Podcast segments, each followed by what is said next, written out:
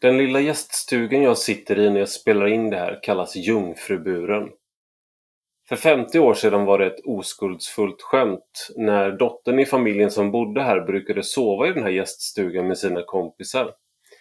Jag kan inte tänka mig en mer passande plats att spela in en intervju med Ayaan Hirsi Ali än denna. För sjutton år sedan skrev hon till och med en, en bok som heter just The Caged Virgin med undertiteln An Emancipation Proclamation for Women and Islam. Den boken handlade om hur kvinnor inom islam förtrycks, hur deras fri- och rättigheter kringskärs på sätt efter sätt. Det handlade om hennes egen frigörelse från islams förtryck och om islamisters framfart i Europa, men även om feministers och vänsterns svek mot muslimska kvinnor som de låter förtryckas utan att protestera. Sedan dess har mycket hänt och väldigt lite har faktiskt blivit bättre. Hennes nya bok som nu ges ut på svenska på Fri Tanke förlag heter Villebråd, immigration, islam och kvinnors rättigheter. Det hon beskriver är hur alla kvinnor drabbas av det som sker till följd av massmigrationen från muslimska länder. Så här skriver hon. Män som föraktar kvinnor begränsar dock sällan sitt förakt till kvinnor med samma bakgrund som de själva. En del muslimska män föraktar alla kvinnor, inklusive europeiska kvinnor. Kvinnor som hade tagit det för givet att de hade uppnått en nivå av frigörelse som särskilde dem från muslimska kvinnor. Det som skedde muslimska kvinnor igår sker nu alla kvinnor idag, i hennes tes. Själv lever hon fortfarande på hemlig adress i U S A efter att ha lämnat islam bakom sig. Hon lämnade en bur som islam satt runt henne. Men nu har hoten från islamister gjort att hon lever i en annan sorts bur. En mycket svart ironi. Du lyssnar på Rak höger med mig, Ivar Arpi.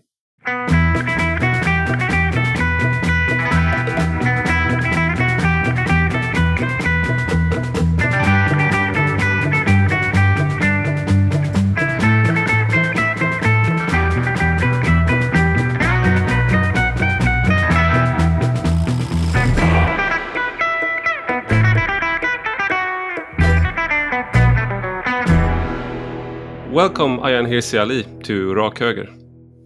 Thank you very much, Ivar, for, happy, for having me. So we, we were going to have this... Uh, I was going to interview you a few months back, but then I thought that I might have contracted COVID, so it uh, it got cancelled. Uh, and but I'm, So I'm very happy to have you, have you on now instead. Uh, thank you for having me. So uh, was the t- COVID test negative?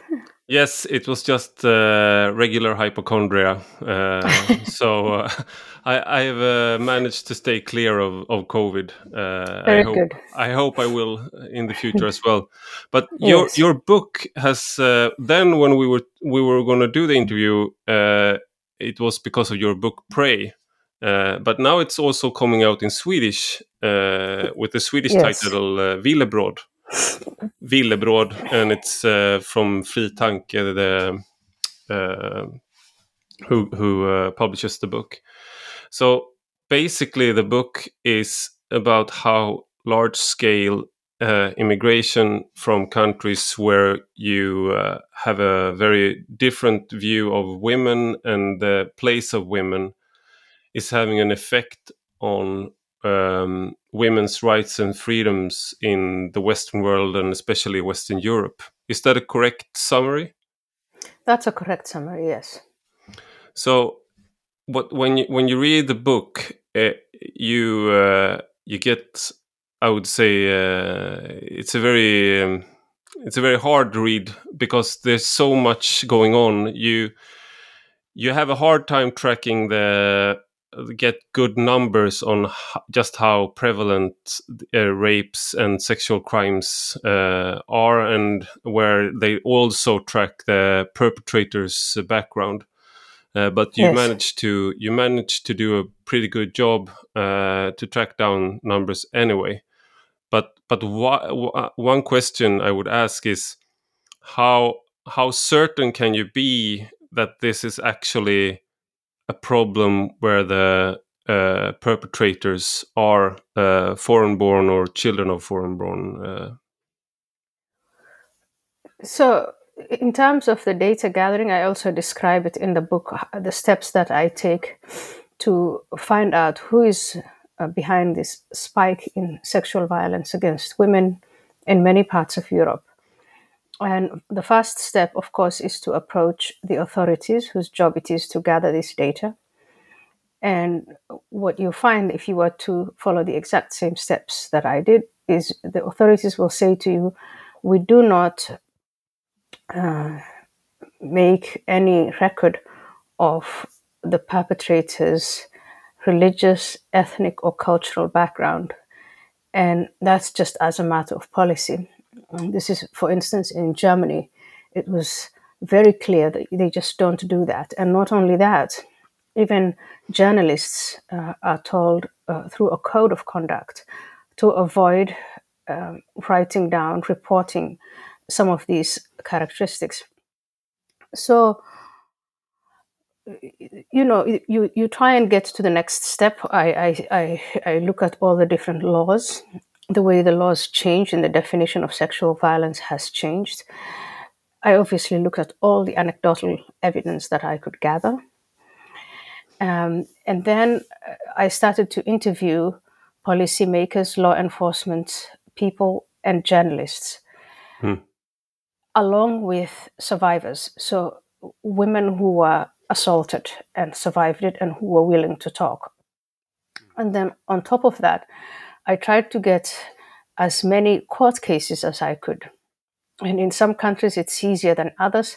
But when you put all of that data together, you do come to the same conclusion that there is a correlation between this spike in immigration and the spike in sexual violence against women in the countries that took large numbers of immigrants. And then from there, you start to try and explain why is it that then these men, if such a correlation is right, why is it that these men are behaving the way that they do towards women? Now, when I, I'll go back to the word correlation, the conclusion in the book is that we need to do extra um, research, uh, make extra efforts at data gathering, but the first step would be for these agencies to actually start gathering the, that data and lift that policy. I think uh, for most of Europe, I think it is a big challenge to start um, putting some of these data points on paper. Mm. And this book focuses on sexual violence, but there are other things that I've been seeing that are going on that very few people have written about. For instance, the spike in anti-Semitic or anti-Jewish violence, the spike in anti-homosexual, anti-gay uh, violence, all of these things. And then and then there is some type of violent crimes um, that I still think in order to understand what's happening, who's doing it, why, and most importantly, to develop programs to challenge this. I think there's no way around trying to establish these data points. Ethnicity, religion, culture, uh, it's going to matter more and more. So um, I, I'm, I'm, I'm going to act the devil's advocate uh, uh, Please do. So, so throughout. But um, one thing, uh, a reason why, I mean, in Sweden, they do, they have the data. They have the data yeah. of uh, the background, but they don't publish it. They stopped publishing it in the latest, it was in two thousand five. Uh, the state agency, uh, Brå. Uh, but so when when people have argued that you, they should be transparent and they should publish, you should be able to track what's happening uh, on these um, parameters. Then they yes. said, but why? Why do you want that data? So why is it so important to know the perpetrator's ethnicity, religion, uh, country of origin, when we know that the, the crime is there? So isn't it better to work with the crime than, uh, I mean, stigmatizing, risking stigmatizing religions, ethnicities, and uh, uh, right. so yeah. So I think that's a good question, and this question has been asked uh, many times over several decades in several European countries, and uh, the answer has always been the wrong answer.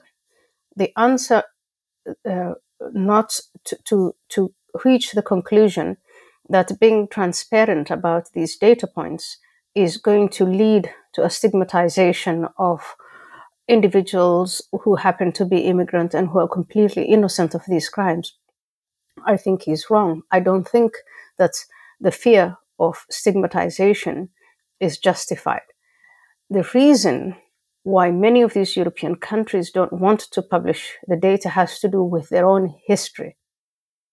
So in Germany, for instance, it is a fear that the German population is not only going to stigmatize immigrants, but that they will organize violently against immigrants. And it's the same fear in France and in Germany and in some of the Scandinavian countries. But is this fear justified? I don't think it is. I think Germany is not where it was in the nineteen twenties and thirties. I think the German population of today has evolved, and they are not uh, genocidal. Let me just be blunt with you. Uh, I don't think that these European populations are genocidal. And if you make a trade-off in terms of being transparent about the data versus hiding it, I think the trade-off would be, if we make everything transparent, first of all, we understand it, because you can't solve a problem that you don't understand. And mm. you can't reduce the problem only to crimes committed. Yes, crimes are committed, but once uh, the police and prosecutors go after the criminals, if they ever get a conviction, then even such a punishment is understood by some of the perpetrators to be so lenient that as soon as the punishment is done, they go back and do the same thing again, because mm. they don't understand, they haven't yet, the perpetrators haven't yet understood why the environment that they are in is different from the environment where their attitudes toward women were first established. And so I think there is no hiding from culture, number one. Number two, due to the lack of transparency, you create a void in which far-right parties, populist parties, and other charlatans like the Russian trolls, they fill that void. And they now exchange information that's not accurate, that's mm. exaggerated, and often that's lied. I mean, there were two, three rapists in Spain. I think one of them, uh, it's it's in the book, but one of them was Cuban, one was Spanish, and maybe the other one was Argentinian. I'm not sure. But the Russian media reported that as being Arab Middle Eastern men. Mm. So in order to avoid that kind of confusion and empowering these wrong individuals and organizations, the best policy is honesty mm. and transparency. And the, then from there you go to the next point, which is, okay, why are these men behaving in the ways that they're doing? And what is it that we can do aside from punishments and prisons? I, I want to uh, move on to, to that question uh, in a while.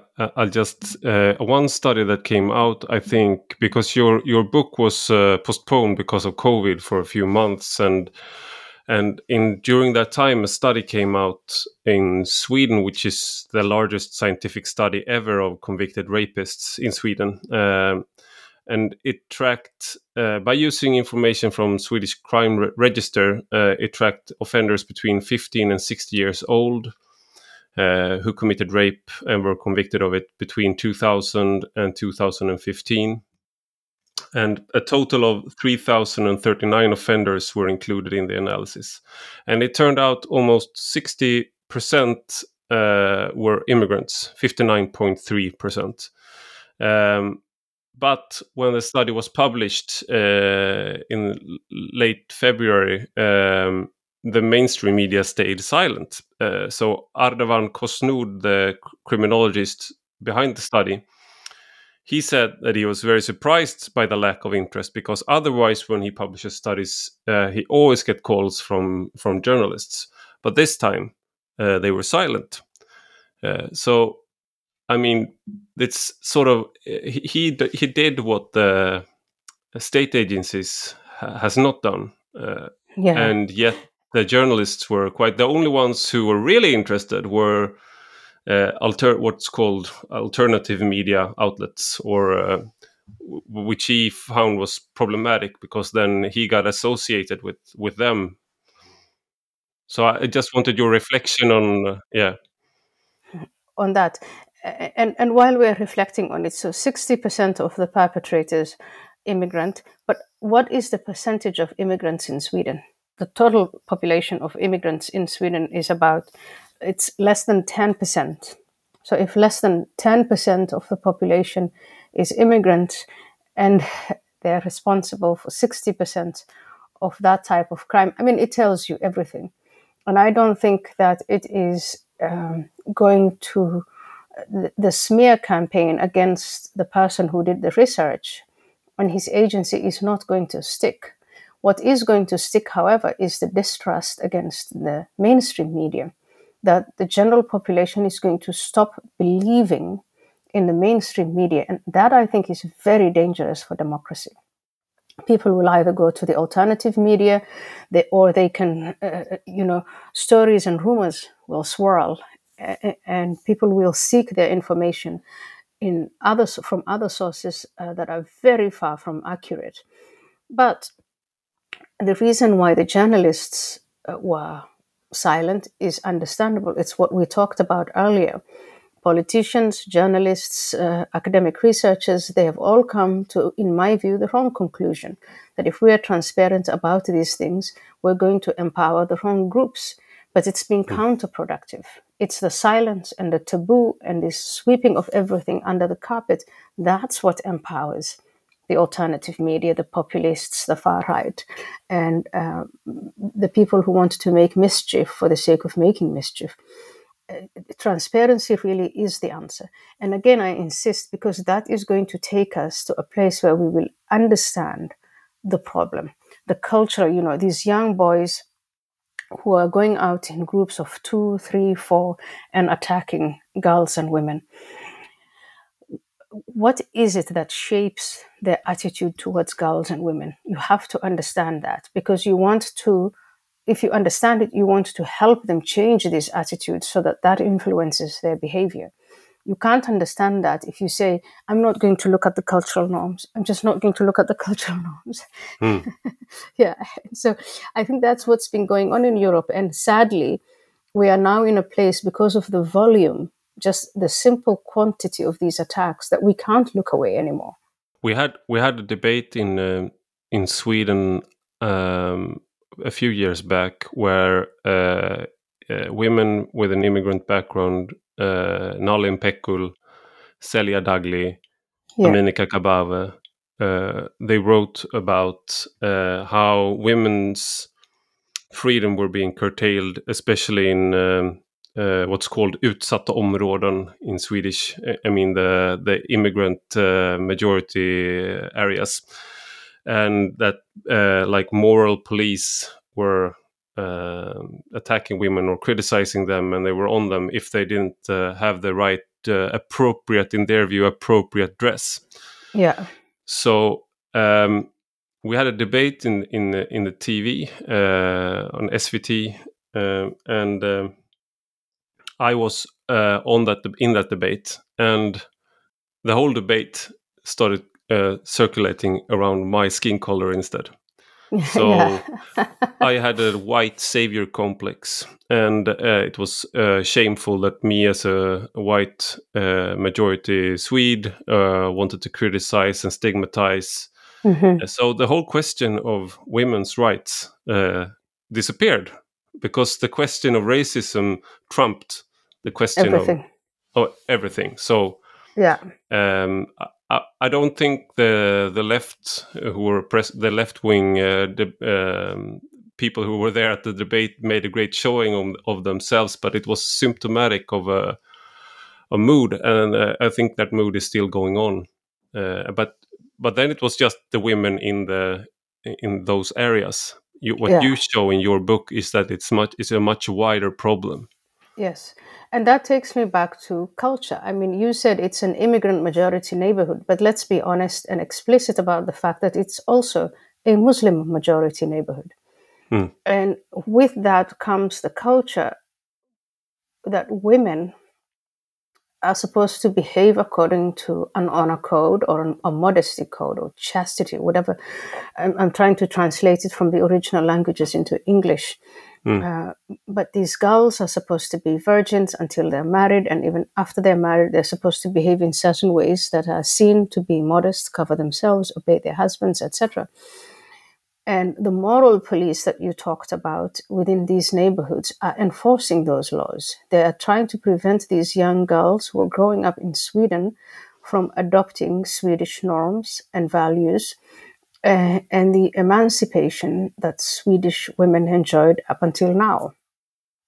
So that's what I mean by let's be explicit and honest about these cultures. So these Muslim majority neighborhood, in many ways, in informal ways, is a replica of the countries of origin that some of these communities come from. I've seen the same thing in France, in Germany, in Holland, in the United Kingdom. Uh, once a neighborhood, the numbers flip so that now there is a Muslim majority. The social control for the Muslim women goes up. There are women who don't want to wear, wear the headscarf. They're forced to wear the headscarf. They want to finish university. They are not allowed to. They don't want to marry the men that their families force upon them, but they're forced to do it anyway. And they are forced to be within those neighborhoods. They are forced to live by that honor code. And for many years, many of these European countries ignored that reality, and they dismissed it as, well, it's their culture. It's their religion. So mm. when there were incidents, reports of honor killings, of honor violence, of forced marriages, of female genital mutilation, I think most European countries, there would be a hype, there would be a, a big reporting of it because it was something strange and new. And then the next stage would be to have a discussion about what should the larger society, what should the majority do to help these girls. And the de facto solution was just leave things as they are. If there are murders, in some cases, there were convictions, but very often these women were abandoned. And now the number of men who come from that type of culture are in the country in large enough groups that they're not only affecting Muslim women and immigrant women in immigrant majority neighborhoods. This has spilled over to the rest of society, and now we're in a place where we can't ignore it. And I think you look away from a small, vulnerable minority, which are the Muslim women, and now we're on to the next stage, women in general. What is Sweden going to do? What is the left going to do? Mm. You know, what is, are we going to maintain the rule of law? If there's any rule of law left in Sweden, by the way, or are we still going to talk about moral superiority and, and in my view, issues that are absolutely irrelevant, such as the color of your skin? Hmm. And what you describe, I mean, we we have um, uh, code words. We talk about diversity, we, we talk about multiculturalism, but what you're describing is more of a monoculture that's establishing in many parts of Europe and especially in Sweden. Yes. So it's not really multiculturalism or diversity. It's it's a w- one uh, culture code, so to speak, that's establishing yes. itself as the dominant one.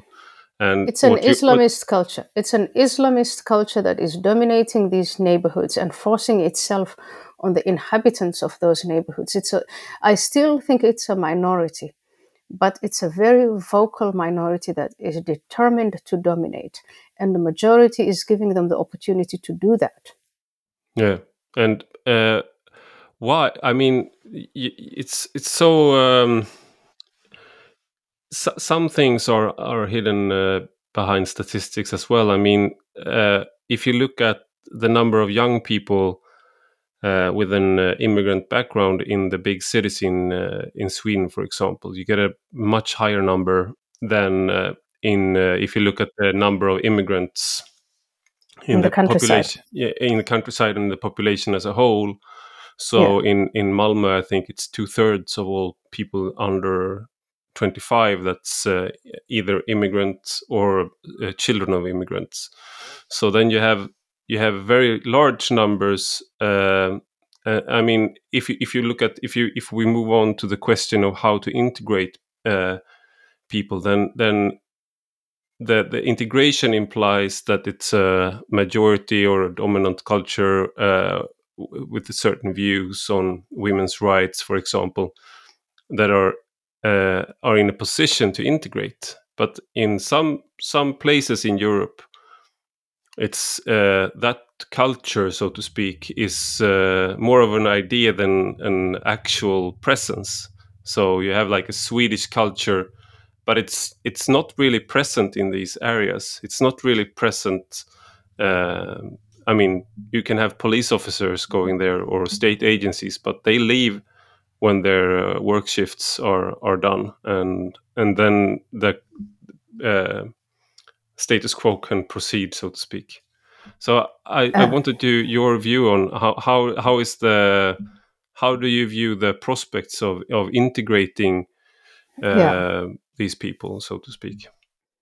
So what what I think happened in many of these countries, including your country in Sweden, is this ghettoization was allowed to happen, and the the uh, it, it came about in a number of ways.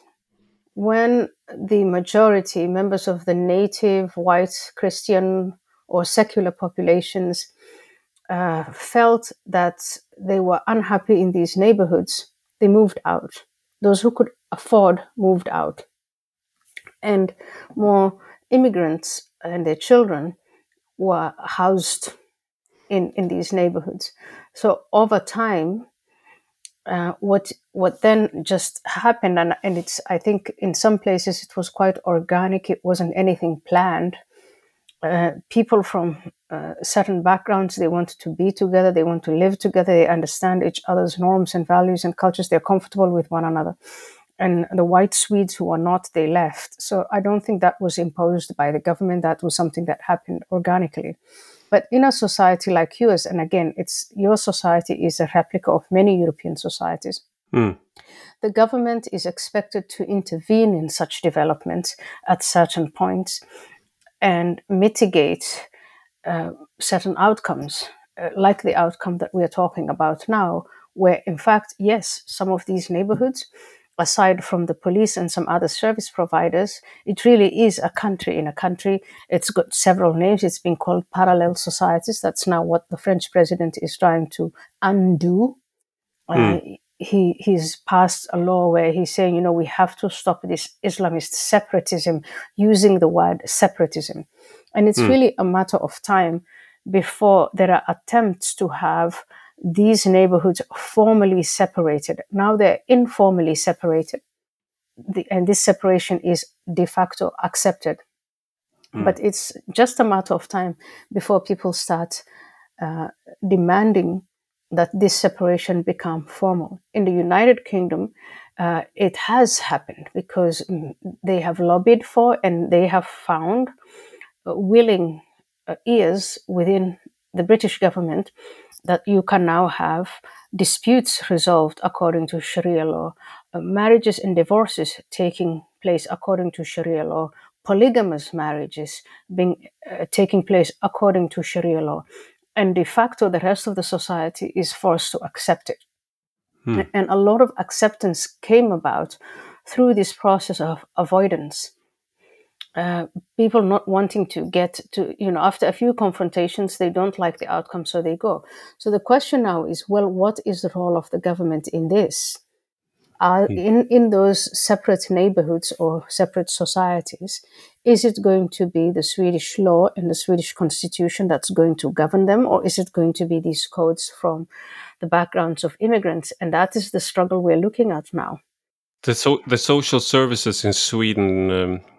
Um, you can make a worry complaint if you think that uh, children are being mi- uh, mistreated, abused, or um, or worse, uh, and they will make an investigation. And uh, the the problem is that what's what's been established is that you have two separate uh, law system, so to speak, because yes. if it's a majority Swedish uh, family, then you can do uh, you, you have a much higher uh, put a much higher um, how do you say threshold for what's uh, what's uh, what you can accept. But if it's an immigrant family, you have much lower standards, like the the racism of low expectations. So you yes. don't you don't enforce the same laws, because Absolutely. if I, I think it was a, somebody from the social services said that if we should re, if we we would really implement uh, the law, then we would take so many kids from immigrants. Yes, and uh, and so.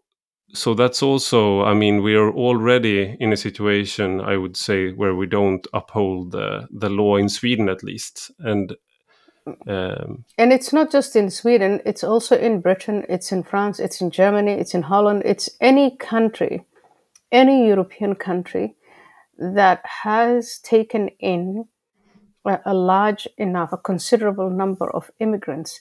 And I pointed this out in Holland when we were there, that if I'm a victim of parental abuse or uh, domestic violence and I'm white and native, the, the state is going to intervene and I'll be put in a foster home, in a women's shelter.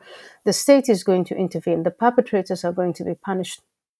But we got to a point, this was twenty years ago, we got to a point where in these separate neighborhoods, if you happen to be of Moroccan origin or Turkish origin, and you're born in the Netherlands, um, and you are subjected to domestic abuse, you're subjected to uh, child marriage, female genital mutilation. The social workers, they know this, they take their notes, they report it to their bosses, and very often nothing happens.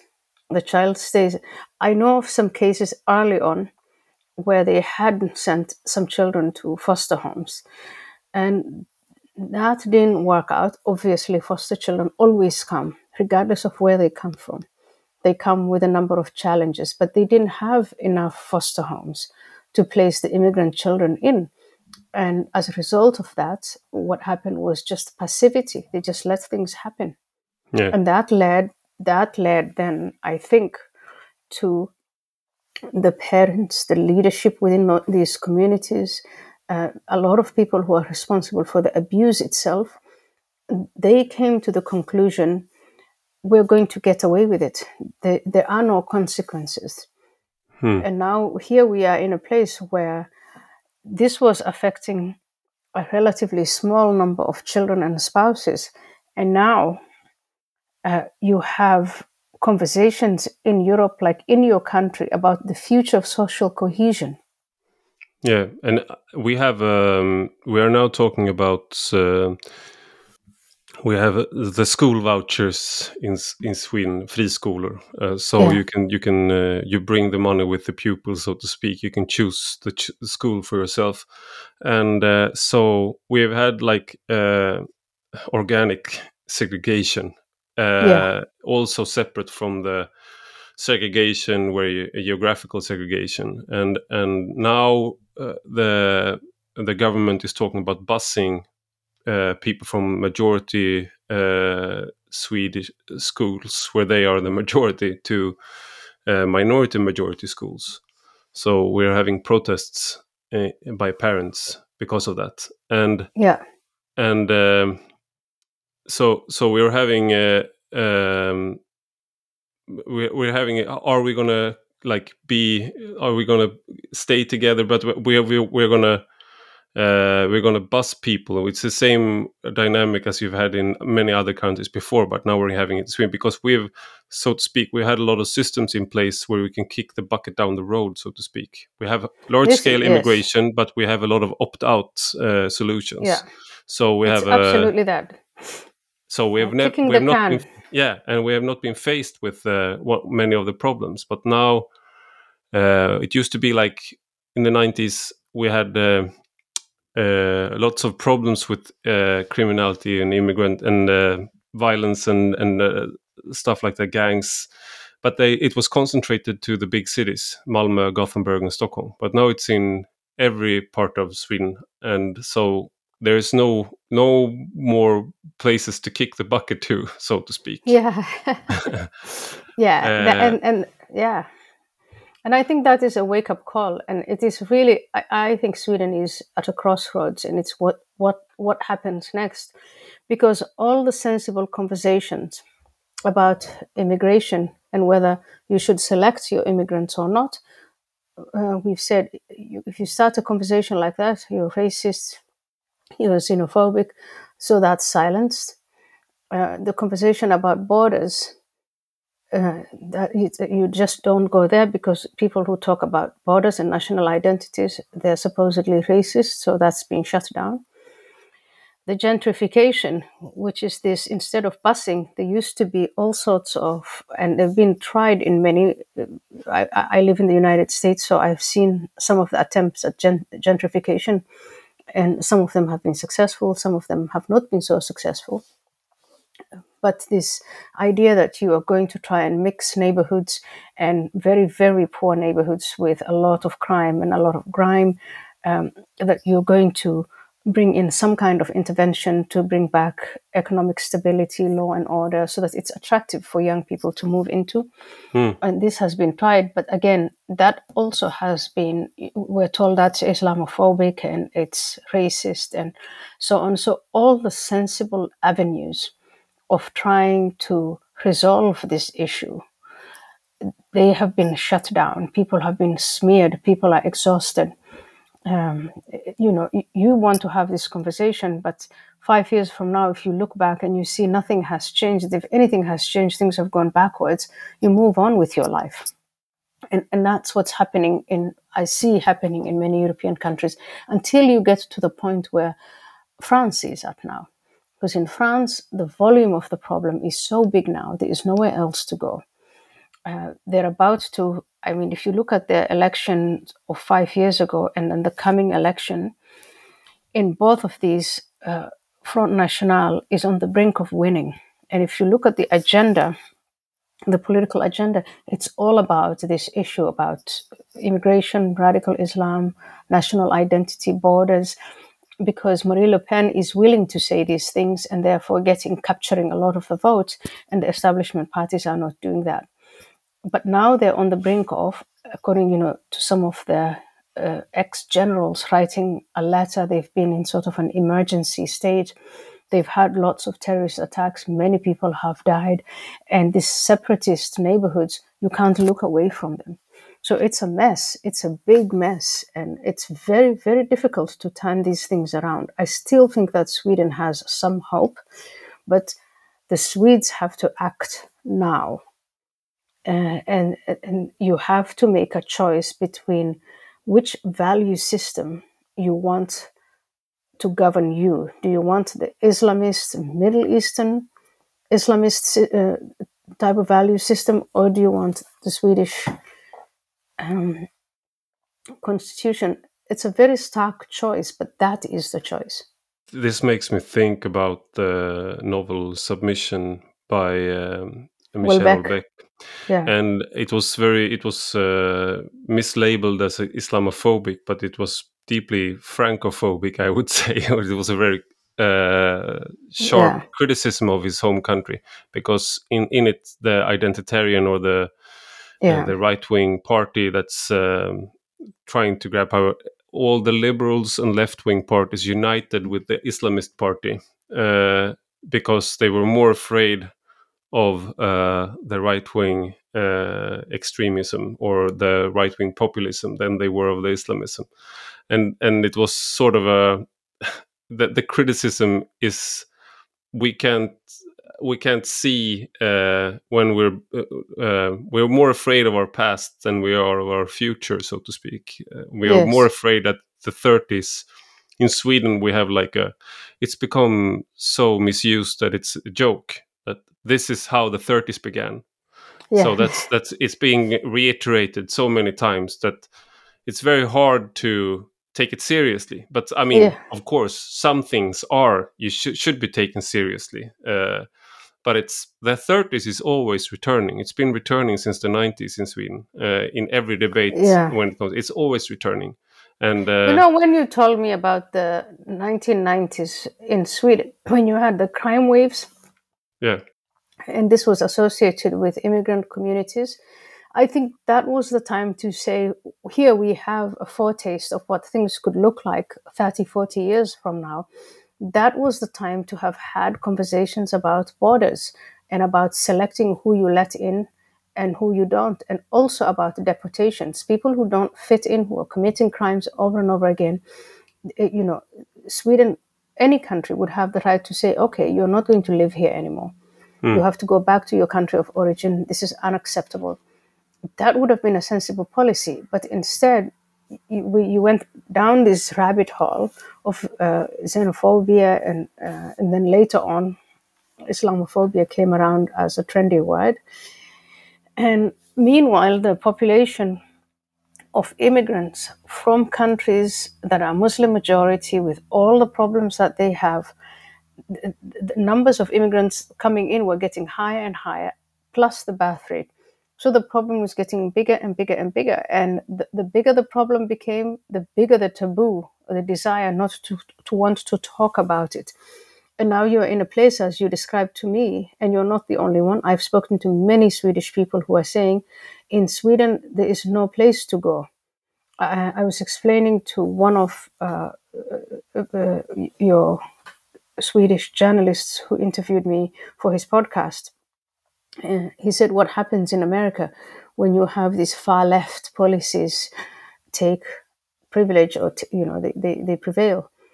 And I said, well, if you live in California and you don't like the policies, you just move to Texas. Yeah. And he said, in or Sweden or Utah, Utah or Montana or yeah. Idaho or someplace else. And he said, yeah. we don't have that now. We, it's exhausted in Sweden.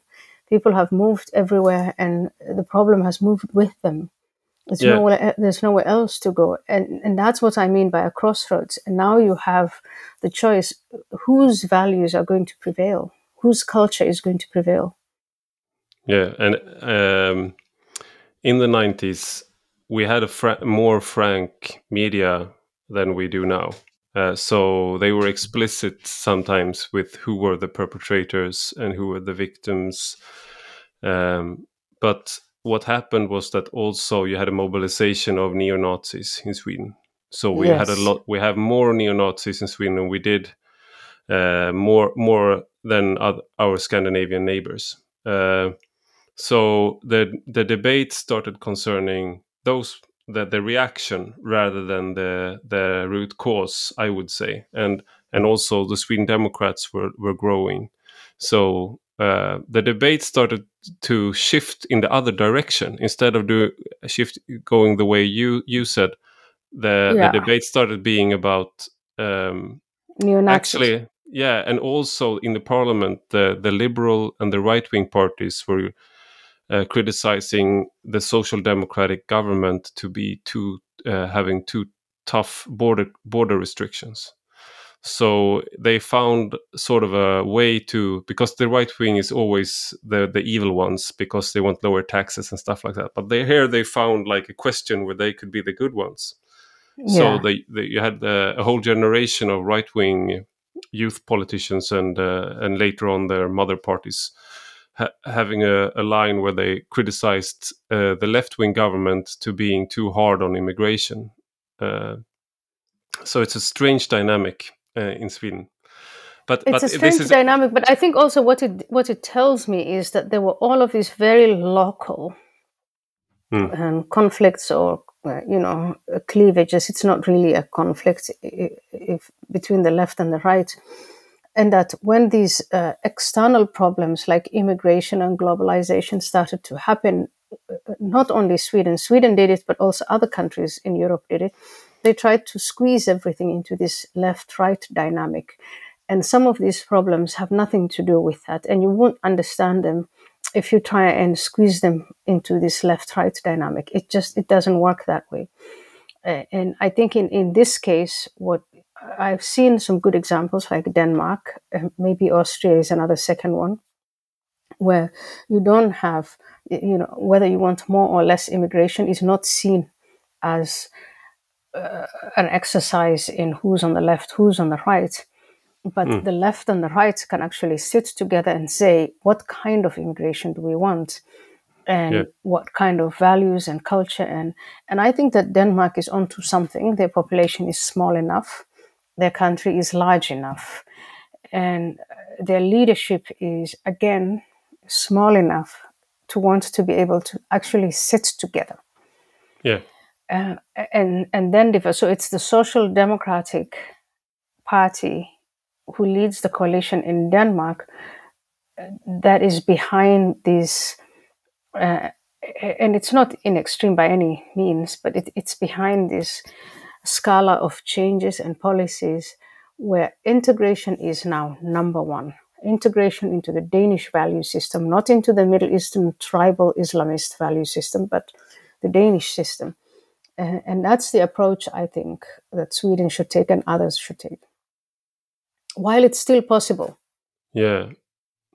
And you, um, if I, if you go back to the, to the book, you can also see like some of these things that we are talking about, it's on a very, like, as some of it is on a very general and idea-based scale. But one of the things you track is how the naturalists, the nudists of Germany, uh, how they've gotten fewer. And I think mo- many of those cases are very interesting because I actually did a, as a freelance journalist, uh, one of my first things was to go to a naturalist beach in Sweden. So I was surrounded by like ten naked people, uh, and they were wanting me to remove my clothes. Uh, I'm not, but I, I, I removed my, my shirt, but not my pants. And my photographer, she removed her pants, but not her shirt. So together we were in, we were naked. But yeah. They actually, one of the things that stuck with me through the years from that article was that they had problems with people coming to their beach, and it was starting to, and and uh, who didn't understand what they were doing, and they were lying in the bushes, and they were approaching the women. So they yeah. were actually talking about the things that you go to a much greater detail in in yes. the book. Uh, but could so that's like a, a case study of what's happening really. Where you have, um, I mean, it's of course it's a very specific part of the culture, but it's still very interesting. It is a case study in the sense that it illustrates yet again, and in a different way, the cultural norms, the way the European norms have evolved, and they are so, so different. When I was living in the Netherlands in the nineteen nineties, the two thousands, I was a student, and my student friends, they would bring back the holiday pictures. They went to Indonesia, they went to Morocco, Turkey, wherever. They went to wherever there's the sunshine on the summer vacation, and they would show topless pictures. And they would say, it's so weird uh, that these Moroccans or Indonesians and so on, uh, they object to this. Why would they object to? And, and I remember that was a, maybe a foretaste of these differences. The European woman simply could not understand what the problem was. Uh, and it's I, not... I remember going to Tunisia with my then girlfriend, and yeah. we were out in the water, and she was, uh, of course, uh, in her bra and uh, bathing bathing suit. But like when I left, I went up from the water, and like men closed in yes. on her. So yeah. then I went into the water again, and then they like uh, removed Started themselves. Yeah, and, and then I went up again, and then they closed in. So, so it was sort yeah. of a strange dance around that. Around, and for them, it is of course very strange because it just it in the in their cultural um, environment, that's just that's bizarre. That doesn't happen. Mm. And if it happens, it's it is something to behold. Uh, and so again, why deny? Why pretend that these cultural differences do not exist or that they don't have consequences? Um, if you go to Egypt or Tunisia or Algeria or Morocco or Turkey, or you come, you know, down the Sahel to the rest of Africa, and you you you are a woman, you're alone, uh, you dress like a European woman, you behave like a European woman, you're going to run into trouble very, very quickly. This is not, it doesn't have to be in some anthropological book. It's in The Lonely Planet. You know, when I was younger, we used to put on those big backpacks and try and t- travel around uh, on a budget. Yeah. And the Lonely Planet tells you, you know, the tour guidebooks tells you, uh, cover your hands and cover your legs. And this is the neighborhood where you can relax because it's Europeanized. Mm. And this is the neighborhood where you should be uh, careful. Now, what are we getting? We're getting people from the rural areas, from the remote areas in the Middle East, in South Asia, in Africa, flooding into Europe. And they're bringing with them their way of life and their worldview. And they look at Europe and, of course, they're appalled. They're just like those young men who saw your girlfriend in a swimsuit. Why are we in denial about it? We've known this for a very, very long time. And that has consequences.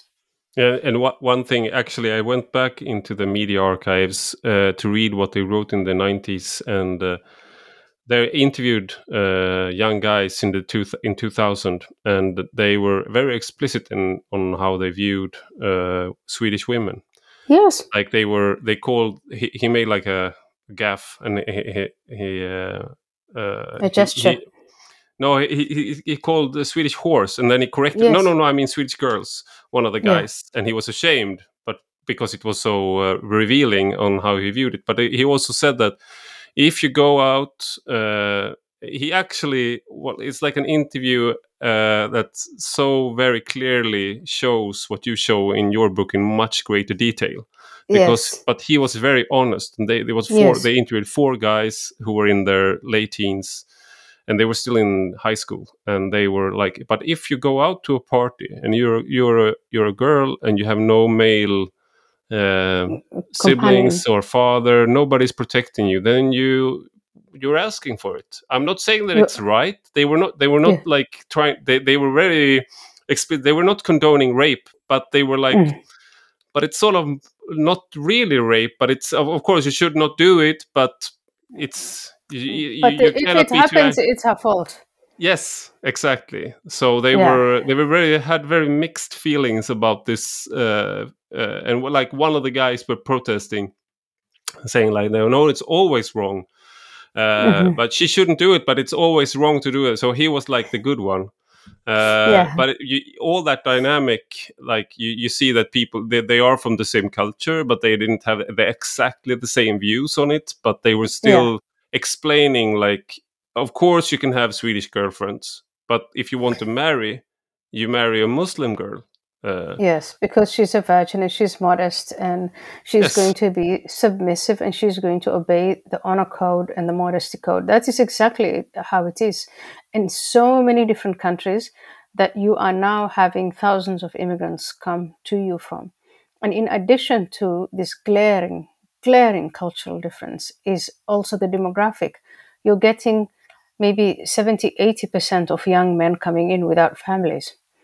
And because the, the journey from Africa or the Middle East or uh, South Asia, it's treacherous, it's with smugglers. Um, it's, it's like Odyssey is trying to cross all of these obstacles. Yeah. And so it's not easy for young women to make this this journey or for families to make this journey. So for the longest time, another thing that you can easily anticipate is in the coming decades, uh, only young men will be able to make this crossing. And then you get an accumulation of large numbers of young men without women. And then you're going to have the male-female ratio off, which in Sweden is already the case, according to Valerie Hudson, one of the demographers that I interviewed. She said it's already off. And anywhere you get that, even if you put culture aside, that's asking for a lot of trouble. Yeah. So so you, you have like a, a, a proposal for a solution in the book, like how you how you can approach this. And you, you suggest that you might have uh, like education Uh, for for young men and for immigrants, like this is how we yeah. how we we behave, and if you accept this, then you can stay, and if you don't accept it or you go foul of it, then we you cannot stay here. Uh, but uh, but I think the first step is to go back to common sense and to rationality and reason. I think it is for the leadership the established leadership on the left and the right to come together and say, these issues have nothing to do with our left-right cleavage, you know, the local native stuff. It has nothing to do with that. And it, it's something that's affecting all of us. It's even affecting the immigrants. We, we earlier on, we talked about how that affects immigrant women. Yeah. And then from there, I think it's to start dealing with uh, the reality of immigration and the reality of globalization and what is Sweden's place in that. Is this is Sweden just simply going to be swallowed up by these events? And it's going to become like another Algerian suburb, you know. It's it's uh, in a big world. Sweden is very small. So, is it? Are you just going to say let it drift off into whatever it becomes, or is is there something worth preserving? And and if you then think you have something worth preserving and you have the means to do that, then I think now is the time to say we will start thinking um, very intensely about integration. I actually prefer to call it assimilation because it's an assimilation into the value system. See what works and what doesn't work, and for whom, and for those who don't want to be, I'm talking about the immigrants who don't want to adopt the most basic Swedish laws, values, norms. I think that it is very important to, to develop a, a program of going back home, the country of origin or the country of origin of the parents. And, and then those who really make the choice and who say, okay, I want to live the rest of my life in Sweden. I want to take advantage of the opportunities, but I'm going to, I, I pledge to abide by the law, abide by the values, then give them an opportunity to do that. But you have to be very, very clear about this now. And in that you will need, of course, you will need the Swedish population to come in and say, then we will open our schools to the young children. Uh, and there'll be no protests because mm. then you do it as a country together. It's really a moment of crisis. And if, if you open the schools to the young children, that gives then these young immig- immigrant children the opportunity to adapt much faster than their parents. Well, one last question is, uh, you, you uh, track this in uh, in Great Britain, but I think it's uh, also the case in Sweden, is that you have immigrants from Lebanon, for example, uh, and the Christian uh, the Christian Lebanese are uh, better at integrating. I, I'm not sure if it's Australia you, you take, but but then you also co- compare the Sikh and the Hindu uh, yeah. in Great Britain, and they have a uh, easier time integrating and also outperforming uh, the, yes. the majority population uh, on some measures. And but you have the Pakistani and the Bangladeshi uh, yeah. um, having a much harder time. And in Sweden, you have you have these um, patterns as well. Uh, so. There seems to be like a sticky problem of, of Islam. And that sticky problem is Islam, yeah. Because yeah. Islamic norms, Islam, unlike Christianity and other religions, it's not an orthodoxy, it's an orthopraxy. You're required to practice it. You're required to do things or to, uh, you're required not to do things. And so the infrastructure of dawah, dawah is this proselytization in the mosques and so on. They're exhorting people to refrain from becoming or adopting Swedish norms, French norms, British norms, and so on. And then you have, and I got this from the book by Ruth Koopmans, who really went ahead and did an empirical study, not just an analysis of anthropology and cultural differences, but he went all over the Western world and started looking at how these different populations were doing according to some indicators, which is education, employment, women's rights, these types of things. And he says, if you look at these things in, uh, you know, minor- minority communities in Western society, it reflects the majority countries in the Muslim world. They're struggling with exactly the same problems. So if you open your eyes to that and you say, okay, that's a fact, what are we going to do about this? Then I think you are going to have to compel Muslim immigrants and their children as individuals to make a choice. If you want to live and you choose to live by some of these Islamic tenets, Sweden is not the right place for you, because Sweden is not governed by Sharia law. Britain is not governed by Sharia law. And so you bring this back to what, where it needs to be, which is the individual choice. Hmm. You choose, uh, and if if you want to live, you from Pakistan, and you want to live by Sharia law, it's not possible in Sweden, but there is a path to go back hmm. to Pakistan and, and try it there. I think that would also create the kind of honesty that's missing in the relationship between the immigrant and the host society. Uh, and when I talk about selective immigration, that's what I mean. Are you willing to adapt to the norms, the values, the laws? If not, you have the choice to go back. And then to say, but I can't go back to my country because there is a civil war, there's this. Then you've made the choice to adopt these values. Yeah. And this is how human beings have been living together for the longest time. It's yeah. only now that there's a fantasy that it's possible to have it both ways. And it really is just that. It's a fantasy. Yeah. Thank you very much, Ayaan Hirsi Ali, for coming on. Ivar, thank you so much for having me, and good luck to you and your country. And maybe you can come out of your hiding place in the Virgin's cage. Yes. Och stort tack till dig som har lyssnat. Um, gå gärna in och skriv recension på Apple Podcasts och säg vad du tycker. Uh, har du några synpunkter eller frågor så mejla mig på ivar punkt arpi snabel-a gmail punkt com. Och det här är alltså en del av en större publikation som heter Rak höger med Ivar Arpi. Den hittar ni på ivar arpi punkt se. Tack och hej!